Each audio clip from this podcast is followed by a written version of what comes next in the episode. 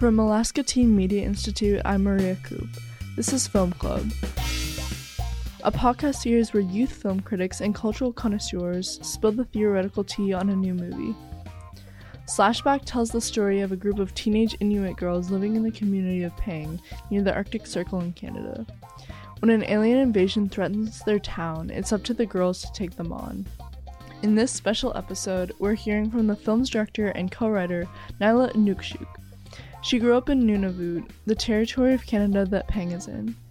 She spoke with ATMI producers Ezra Dan and Kendrick Whiteman about the making of Slashback. Before we get into their conversation, though, let's hear a clip from Slashback. In this scene, the girls have just survived a scrape with one of the aliens who had killed and taken the form of one of the locals. How sucky if you're like an alien and you're so hot for blood. You gotta go everywhere to vacuum it up. Like, obviously, we're going to make a real mess. There's blood there and blood here. And oh my, look at all the blood there. That's because, okay, what's just there? Murdering your BF. Shh. I'm just saying. The perfume. What? If the perfume wasn't for Tic Tac, who's it for? Oh my god. Dude, really? All you did was flirt with him. I thought friends had each other's back. It's an established fact that I liked him first. He was talking to me. I tried to get you to talk to him, but you were all like quiet and like looking at the ground. Whatever, you are like blah blah. I like KFC. Your mother's artwork sucks. I was just talking back. Holy. I don't even like him. He's got that lip fur which is just gross. His mustache is cute. Fine, like what am I supposed to say? You don't like him. I just did. That's true, she just did. All right? Fine. Fine. Can we go back to hunting a bloodsucking alien? I'm a big fan of your movie Slashback. First, I saw it uh, in Anchorage at the local independent uh, theater called Beartooth. Then I bought it. Oh, awesome! Yeah, it was cool. I, I I went with my parents and my older brother. Oh, that's amazing! That's that's so much fun. I'm so glad it was playing there in the theater. Yeah. Uh, Ezra told me to check it out uh, because he he liked it so much, and um, I have to say I'm also a fan of your work as well. I uh, saw that you, um, I, I if I'm correct, um, didn't Slashback play at uh, South by Southwest? Yeah, it was at South by Southwest last March, and it was really fun because we got to bring uh, the entire teenage cast down to Texas with us and and that was just really fun for all of us. We we shot the movie actually it's been almost three years now since we since we made it. So they've kind of grown up a bit and um and so it was really good to kind of just hang out and just celebrate the the hard work. Oh, that is amazing. Um it, it's it's always great to hear about stories of um in particular native films or native films being made in local communities uh, getting played in theaters and then getting distribution. And um, in particular, this film has been getting a lot of um, uh, acclaim, seemingly across the board from uh, critics and audiences, which again is a win for native cinema. Yeah, it's. I thank you. Um, I think it's a really exciting time for for indigenous the indigenous screen community. It's.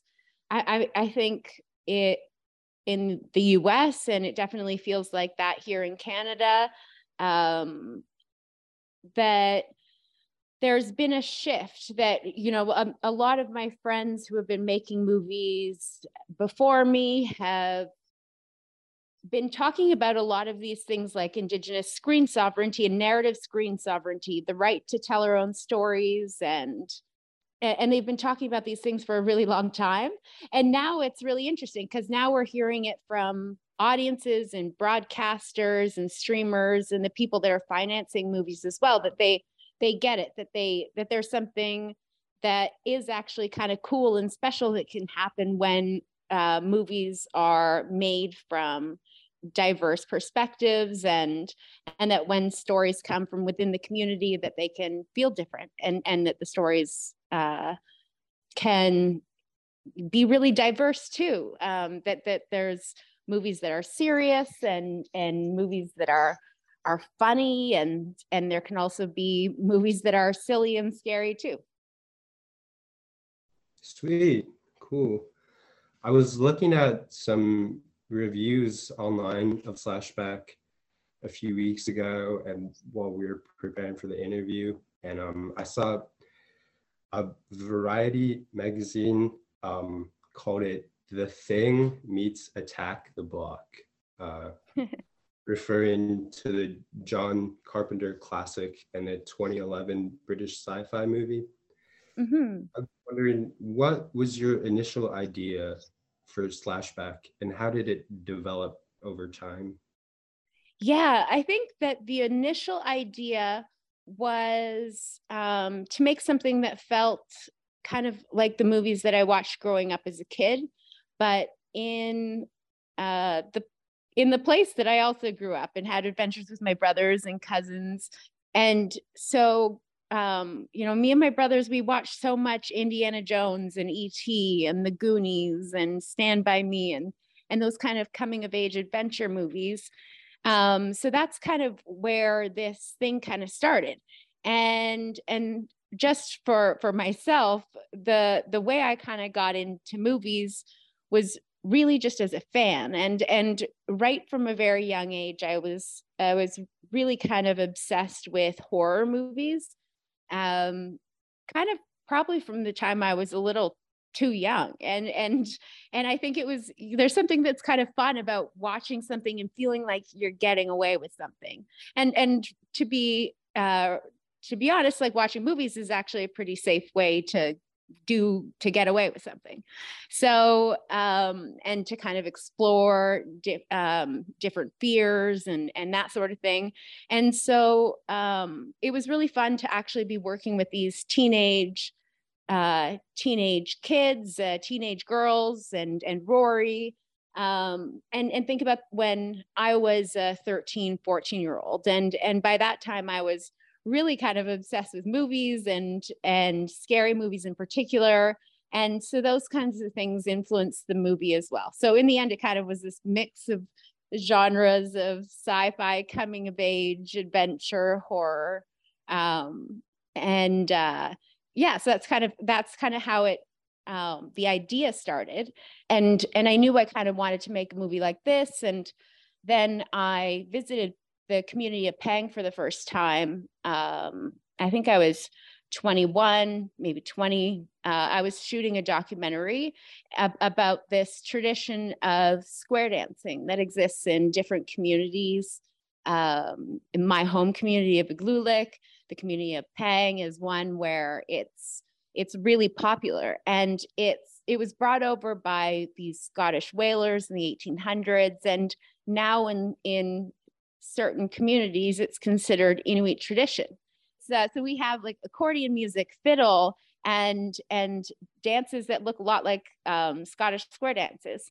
And so um, so I was making a documentary about that and then fell in love with this community at Pang and and hanging out with some of the teenagers there. I was like, wow, I think they could take on an alien invasion if if they if they wanted to. And it was just such a stunning, stunning place.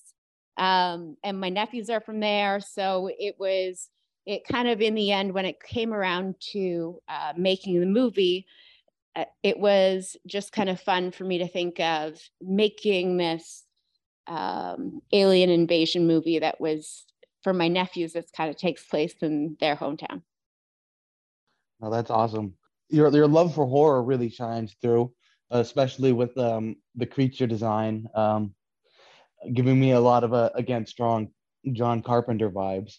Um, but veering on from that, uh, Slashback is considered the first Inuit science fiction feature length film is it safe to say you have a passion for science fiction? Yeah, I I guess so. I definitely like thinking about interesting interesting scenarios, and I, I think that it, uh, the ones that are, uh, I guess, the ones that interest me the most are the ones that I feel like could realistically happen almost.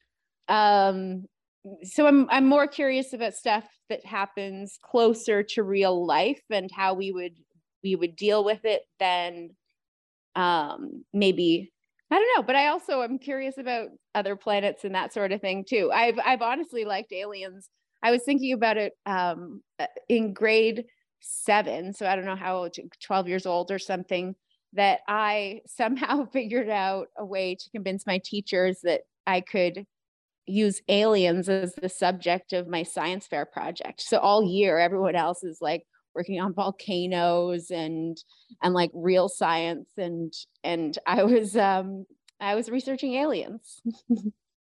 I wouldn't say that's not real science. One thing personally I loved about the film was the atmosphere um, that I have had a hard time describing or putting into words other than, I guess, new wave. the film has a great use of sound and music. Um, in particular, the soundtrack was amazing. Uh, are there any specific stylistic influences you had um, while making the film? Any film you had in mind, or um, any sort of feeling you were trying to achieve? Yeah, well, one thing we kind of wanted was to make sure that the girls, it kind of felt like um, it that it's that although it's an alien invasion movie, there's also elements of it that kind of feel um, like how they how they um, interact and and live their lives as teenagers.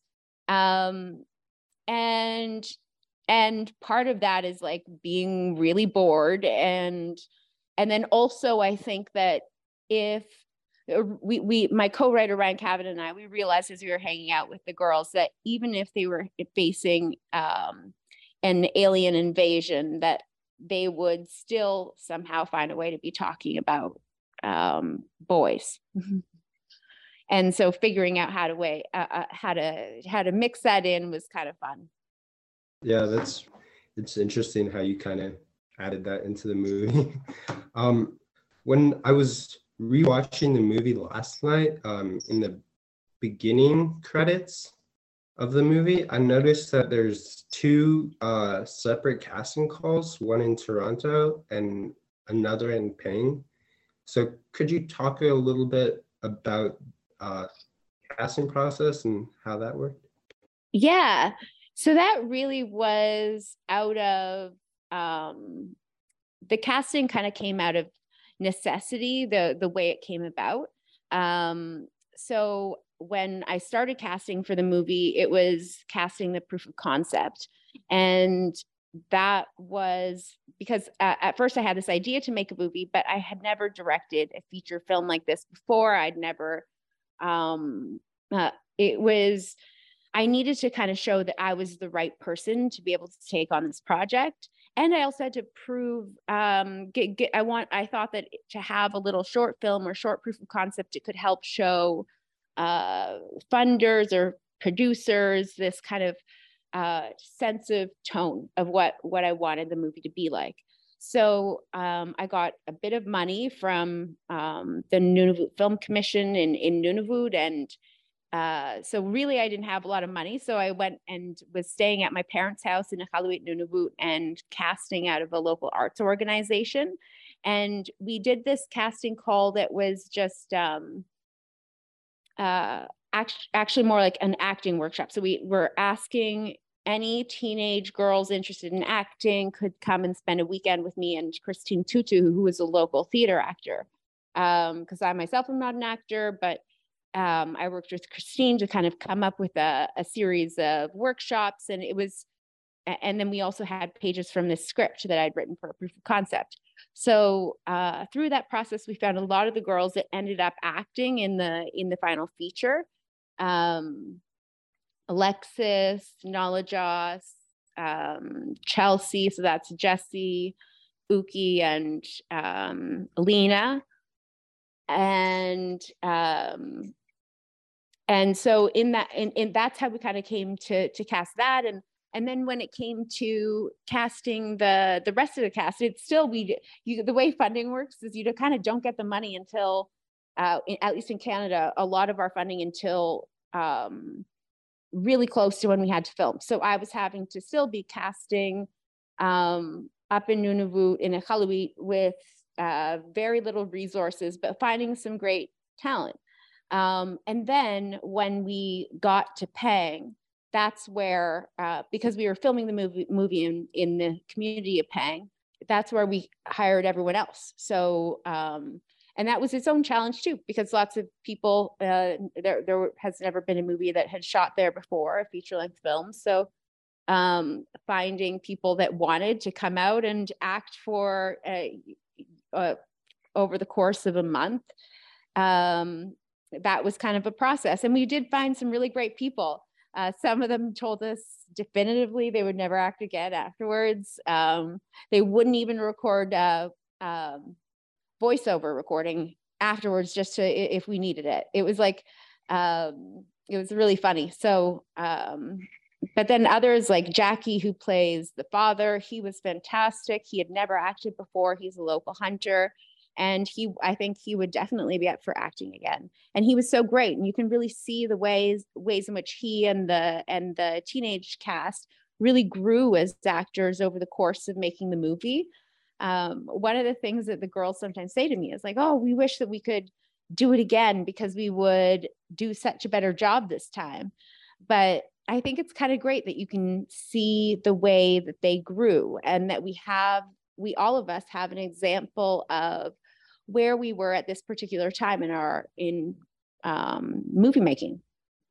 Oh, yeah, I really thought it was amazing, especially how a lot of those people, um, at a certain point, it was really easy to fall into because everyone just seemed like they belonged there and they had such a natural way of interacting with each other that at a certain point it just feels like you're putting a camera on them especially with all their little like childisms or like uh, immature little like uh, jokes you know it, it all just feels like um i don't know thank you. you you definitely garnered an atmosphere and the way you um let the people do their thing really helped the world building of this film. Thanks. Yeah, it was, I think it was really interesting because sometimes people ask if there was a lot of improvisation that was happening on the on the day of shooting but really it what what they were saying were the lines from the script and didn't really change uh, outside of a couple of lines where they would say hey i think i would probably say this instead of this and it would mo- mostly be in the phrasing and then of course i would say oh yeah absolutely however you would say it. Um, i think a lot of what happened was we spent a lot of time ryan cavan my co-writer and i hanging out with the girls. And a lot of the time we were hanging out with the girls that ended up acting in the movie.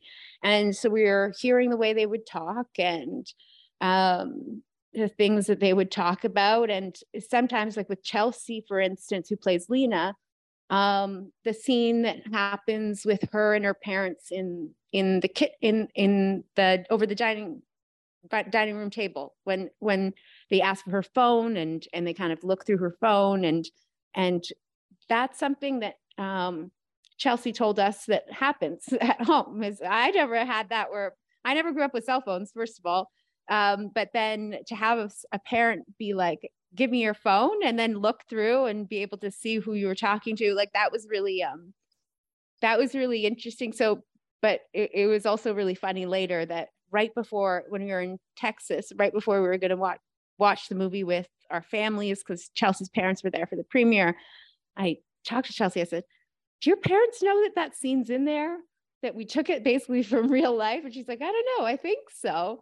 And we kind of laughed about it. And her parents, uh, they really liked the movie, of course. So it was, um, but those kinds of things were where we could kind of maybe borrow a little bit or just borrow from conversations maybe. And then, um, and then that's in part why it was um, easier for them to kind of you say the lines in a natural way. And and because we've worked together for a really long time um basically over the course of we've known each other for nearly six years five years. So it's um and the girls have known each other that long too. Uh, these really kind of foundational teenage years. Um so even though we were all living together and the girls all lived together in us in the school that we all had to turn this, the classrooms of the high school and the grade school into our living situations. So we shipped up 60 beds and mattresses and we turned we put two beds for every classroom and that's how our crew and cast lived. So our girls lived each with a roommate and beside each other. So they're really living together hanging out together outside of school, I mean, outside of work, and then also working together. It was very intense and they could have gotten into fights and it, it could have been terrible. And there were, but it was like, um, instead, there was just so much trust and love. And if there were frustrations, then at the end, we were able to deal with it.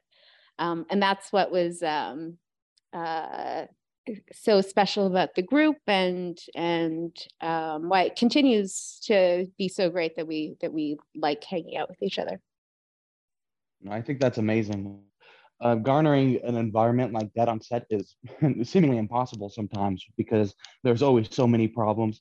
And considering if you got like over 50 people living in a high school, it seems like everyone would be on edge. and it seems like it, it could be a bit scary, but it, it, again, it, it's a testament to how, I guess, great it is that the film was finished and that despite the circumstances of working in such a remote location, um, I think it's amazing. Yeah, I think, yeah. Thank you for appreciating just how challenging, yeah, that it could be because it, it and just how stressful um, the film environment is. Um, this was the first time I'd ever directed a movie before, like a feature length movie, and so I was I was feeling like I was learning a million lessons uh, a day, and now in the I'm I'm now preparing to shoot another movie, hopefully in the fall, and the way I'm I'm I'm approaching it, it's really I'm like thinking about how can I make sure I'm not in that situation again so just because you're right, it is so stressful and you want it to be in an environment. Sometimes you're doing it's really emotional work and you're doing it with a group of people. And so um, you just want to be as prepared as possible because when things come up, then you've thought of plan B and C, and then because actually a lot of the magic actually comes in those moments when you're figuring things out and and um, having that flexibility um, is really important. And then also having eh, the the preparedness beforehand will give you the confidence to know what you want, and then be also give you with that confidence. It makes it so you're open to more ideas and you're able to to be open to other people's ideas and and um, not and you know allow yourself to be challenged by them and see what comes up and and there, there will be lots of other things that will challenge you like budget limitations and and those kinds of things. And um but i think also within that there's there's always um something kind of neat that can come out of um out of those restraints. That's really cool. And it's and it's interesting that you had to come up with so many beds for these people in like kind of a bizarre um, spot. Um, I was wondering if um, there was any local premiere for Slashback in Pang. Yeah, so it was really important for us to go and do a local screening. Um, and it was something that we were the most excited about, but then also the most nervous about because it's like the I kind of, for me, the way I think about movies, um, and this is, I, I haven't always thought about even Slashback this way, but now I've come around to it and moving forward, I'm going to, I try and think about it this way is like, it's kind of my job to try and make the movie and make the movie as good as possible. What, how other people receive it is kind of up to them. And, and if I, I know with how I feel about a movie and if I feel like I could do better or that sort of thing. Um, but um, when it came to to Pang, it's like you know I did really, really care about how the community felt because I just wanted them to feel good about it and and to have because it it um in a way it's less about how what the critics think or or um, how well it does, you know, by other financial metrics. What's if the community hates it then that would be a real bummer for me um, so that's that's a, and the girls could feel it too that we just wanted to make the community proud and so going up and showing the movie it was so much fun and, and it was great because we were we it had been a couple of years since we spent a bit of time in in Pang at that point because of the pandemic. And um, we'd gone back for a bit of shooting but even then we couldn't really visit people because of the pandemic. And so um, to be there to be with see all our friends again for the teenage girls a lot of their friends had had gotten um, uh, snowmobiles and and uh, could take them out they were immediately off on adventures and uh, visiting with friends and and it was great just to catch up with everyone and then to share the movie and and seeing seeing Madeline, who plays Uki's grandmother, jump up and be like, "It's me, it's me," and everybody's laughing. It was really really cool. And then and um and uh, the uh, uh, so it's just it, we I, I, went to Igloolik, which is my home community. Uh, just last week, I got back a couple days ago with Alexis, um, who plays Jesse in the movie, and it was so much fun. She was just being followed around the entire time by a group of teenagers who had wa- all watched the movie a bunch, but then we also did some screenings in the gym. Um, and also gave out DVDs and stuff because there were, you know, um, uh, we'd heard in Pang that there were people watching. Someone had j- downloaded the movie, but then filmed it all on their cell phone, and were giving out copies of the movie on USB keys and which is you know I want everyone to be able to watch the movie however they can get it but I want them to be watching as good a quality as possible so so when we went out to a Igloolik we just brought up a bunch of DVDs and we're sending them out and giving them out as well um, because as you guys probably know in Alaska it, it might be on Crave which is a streaming service but it, then you have to buy crave and then you also have to have the internet to to get that and and it can be really challenging sometimes and and in nunavut it can be really expensive. Um so yeah getting into the communities and showing the movie and and figuring out other ways for for people to access it is is really important and also just so much fun and and i think rewarding uh, especially for the teenage cast well, I imagine it must have been a, a big deal for a lot of them, especially because, well, everyone always dreams of the movies, and to have the movies being brought to your home, to your, um, if you're living in a remote area, must be a kind of a big thing, you know? Yeah. I, I'm sure everyone there appreciated it. One thing I was curious about is could you tell us a bit about the use of practical and special effects in the movie? Yeah. So um, I love practical effects. I, even if they can look a little bit campy and weird sometimes, I think that's kind of cool. And and we had mentioned briefly in our conversation the movie The Thing, um, and I love the movie the, the practical effects in that movie. Um, that's a horror movie kind of set in an Arctic uh, community, so it was. Um, that was kind of fun for me to play around with and and and so working with um, some practical effects people to figure out how exactly we would build them and then also how we could get someone to move around inside these suits that we've built so we got um, we had uh, um, troy james who's this amazing um, who's this amazing contortionist he can actually just he's double jointed in every single joint, I guess, and he can just do the craziest things. So um, we it turned out that he lived in Toronto, which is where I live. So I was able to get in touch with him and and we had the actors playing the characters that would turn into aliens. We would make these skin suits out of them and then have Troy be turning into the to the actors as aliens whenever we were shooting shooting them as aliens. Um, and then we also had this stunt guy, Ophelio, who would be the, the creatures whenever they were doing stunts or whenever we needed two aliens on the screen at the same time. Um, and, and then, of course, we did some enhancements with some some VFX and and with the there's an attack by a bear at one point and believe it or not that was shot with a, a full bear puppet thing that that Troy would wear but he has he it only fit him if he was walking upside down. So his face is looking up at the sky and his so he like exorcist style.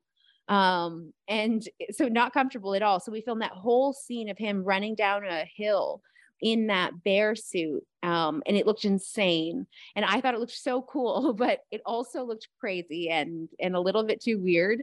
So we ended up having to replace it all with a cg bear um, but using a lot of his movements as reference um, to to kind of give that jerky effect, and and then a lot of um, so so Troy's movements were um, really essential even in the in the CG elements. And even the way the tentacles moved. We would kind of base them off of the kind of jerkiness that that Troy uh, Troy developed, and that was us kind of sitting in uh, rehearsal spaces, kind of trying to figure out how you would move if your body was filled with these tentacles that could all kind of move independently. Um, and and so that was kind of this fun fun process to to figure out. And and I kind of think about moths as like I really dislike moths and part of the reason well i think the reason is because of like their sporadic movements the ways in which they move so strangely and and so that's kind of was um, was just kind of trying to find a way to have these creatures especially in human form it's like how how is it that they're moving in a way that's that they're in a human body but it doesn't doesn't look human at all we'll be right back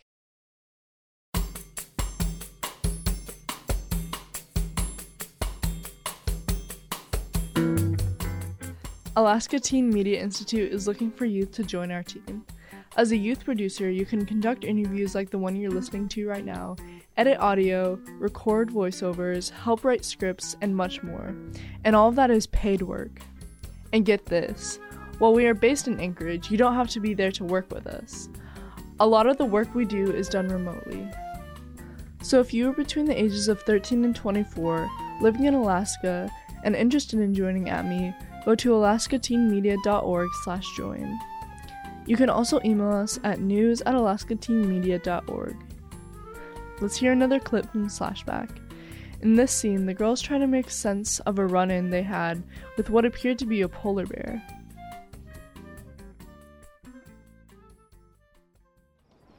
What was it? Eva. Eva tried to take me? It Was not Eva. Don't even. What was it then? It was just an effed up bear. What makes an Shape Shapeshifting, children stealing? What's this thing do? Pretend to be a bear and steal Ayu. Eva. That's Inuk nonsense. There's no Iga, no Sedna, and no Kalupalik. Just stupid old people stories made up because they didn't have internet yet. What's an Ihok?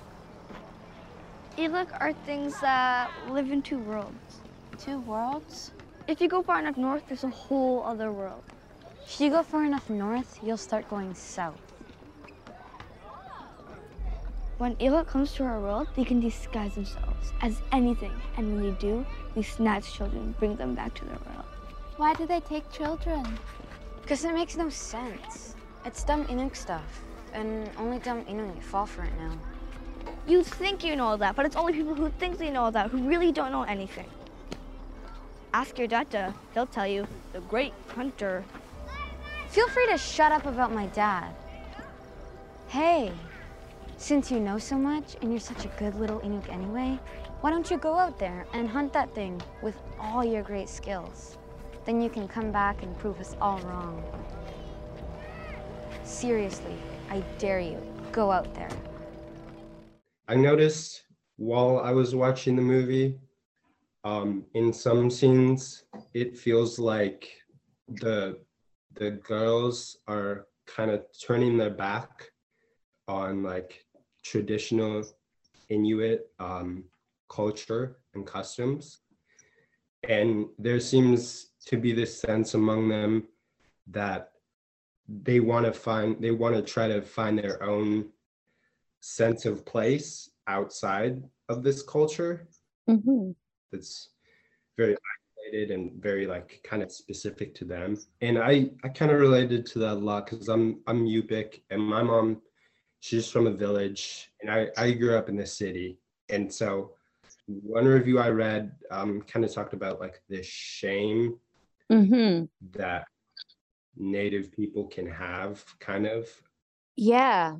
and i was just wondering why why did you want to portray this dynamic between generations in terms of like how close they are to their uh, culture Yeah, I thought that was a really important thing to kind of include. Um, and for for Inuit and um, for Inuit and Nunavut, the changes in the way life our the way we live our life has changed so drastically in just a few generations. Um, in Canada, we had residential schools where children were brought to to school to schools within these communities that were made specifically for the existence of these schools um, and they were run by priests and nuns and they were the, the kids were punished for speaking their language or practicing their culture. And um, and so there it created a lot of shame. Um, and and then even within the the girls and and hanging out with them and developing the script and certainly with myself like i i remember um kind of as a teenager you're trying to figure out who you are. I think about any teenager is you're trying to figure out who who you are where you fit in. You really notice the ways in which you don't fit in. Um and then as an indigenous person as um, a mixed race person you're trying to find out where exactly your indigeneity fits in and um, and with talking with the girls it was really it was really kind of important for us to explore that there was that we were obviously very proud of where we came from and pride was a big part of our conversations about why we even wanted to be doing the work we were doing. Um, but then with pride you also have to talk about shame and recognize shame and and the ways in which shame can exist in our language. Um, the the sometimes the girls would say something like oh that's so inuk and they would mean it about something that they didn't like. And i would ask about what they meant by that and so we'd have to kind of break it down and talk about you know the the shame that that's in our language and that um that if we're wanting to be proud indigenous women which we all agreed we did want to be that we had to start talking about ourselves using prideful language. Um and even even just recognizing that and then make trying to consciously make that shift um can you can change the way you even think about yourself. And and so for uh, the character of Maika and all of the girls it was this um this story about about really for for her this this daughter of a hunter who's facing this invasion from an alien threat um, that she has to realize that one her community is a place that's worth saving and that two that she and her friends might actually be really capable and uniquely capable of of taking them on um, and so that was kind of the what Maika was going through and it's been really so great um, even the process of making a movie has been really um, confidence building for me. Um, and I've certainly grown in the process of, of, going through this experience and talking to the to the young actors. Um, you know, they talk about having ex- this kind of experience that is is not dissimilar to the one the the characters in the movie of of kind of dealing with some hard challenges and and um, and really it was so wonderful for me in in Texas in Austin at South by Southwest um, seeing the girls so proud to represent their community and where they're from and and Chelsea was wearing jewelry that she had beaded herself and and she spoke to the audience in Inuktitut um, and none of them she knew that none of them could understand Inuktitut but it was important for her to be um, to be speaking to them in her language um, and thanking them. So it, and it was really uh, inspiring for me to see that. One, thing i was interested in particular because i was um, personally a big fan of the film if i'm right you produced the vr proof of concept short that became night raiders uh, correct yeah yeah, that was um, something that was really kind of fun. Uh, I love VR and interactive stuff, and I loved also Danis Goulet, who um, is the director of Night Raiders. Uh, she's someone who has uh, always been advocating for the Indigenous screen community in Canada.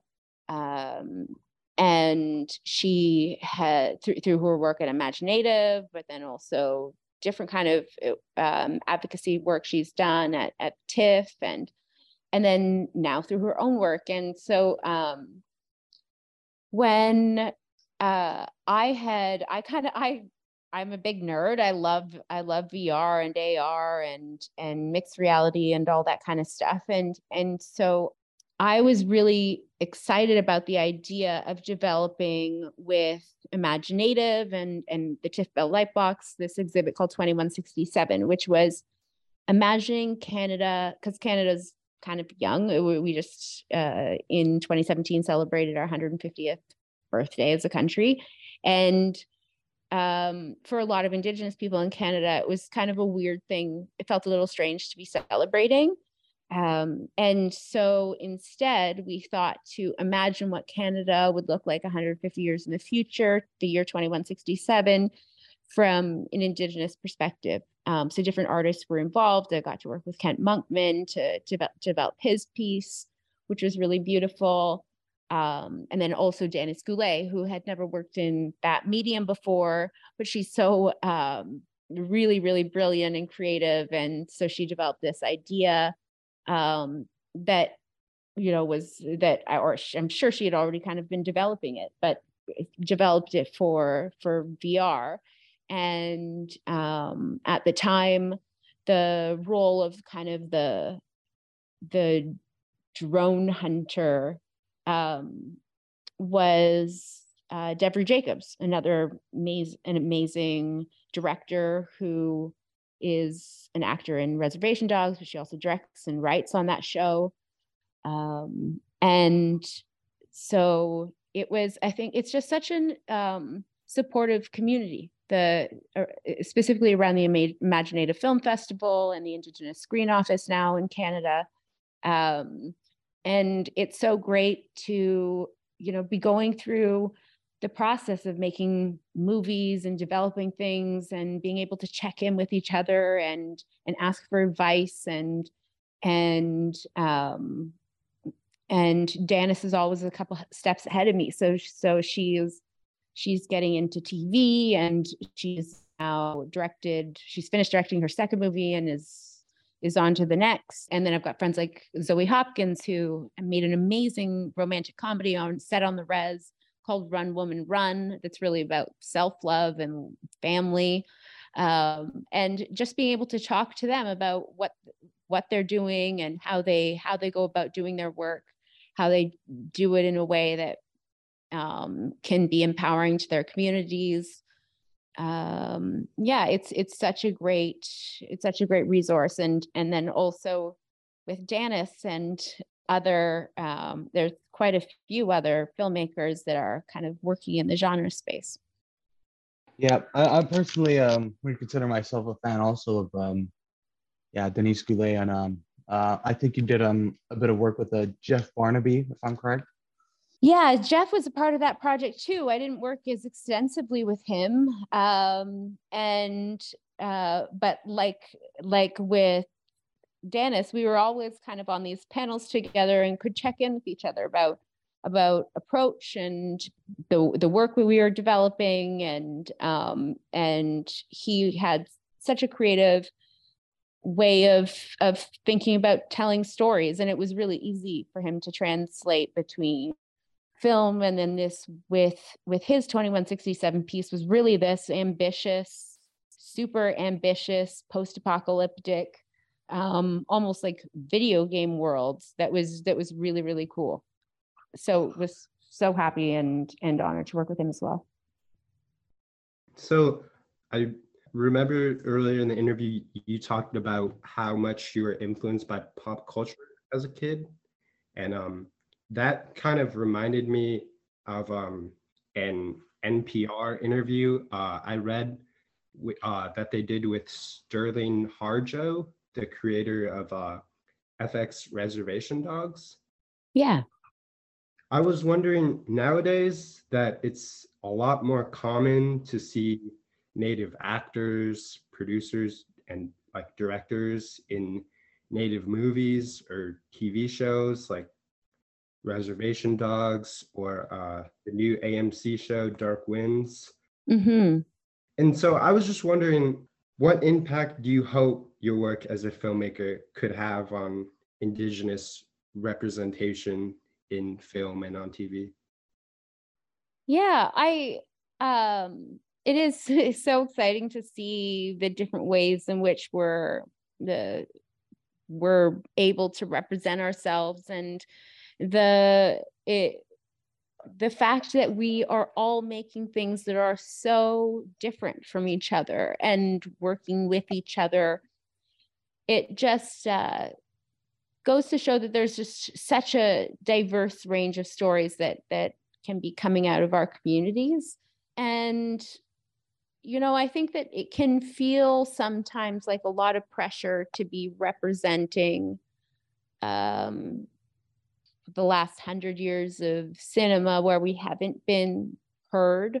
Um, I don't think that I can possibly do that. I can I can try and represent myself. Um, I can try and work with with, with communities and and work with um, work with other artists to, to, to, try and tell stories that feel representative of our communities um, and i think that hopefully you know by um, by uh, i when i was when i was younger i was in high school and i would just make movies with my friends and and they would be so so dumb. they would be so silly uh, about us balancing uh, about a group of kids that were really good at balancing broomsticks, for instance, and then got get recruited to compete in these competitions, or a dog that um, decides to kill his entire human family. Um, it just like really silly stuff, but it was how I figured out that I just loved doing it. Um, but it didn't for me feel like it was important um, because it was just so silly and so dumb. but it just also felt like it was what I needed to be doing. And and it, when I would, and I think when you're a teenager, when you're a young person, you really struggle with maybe thinking like, oh, you have to figure out what you have to do for the rest of your life right now. In in a way, you kind of do. Like there, there is a lot of pressure when you're 17, 18.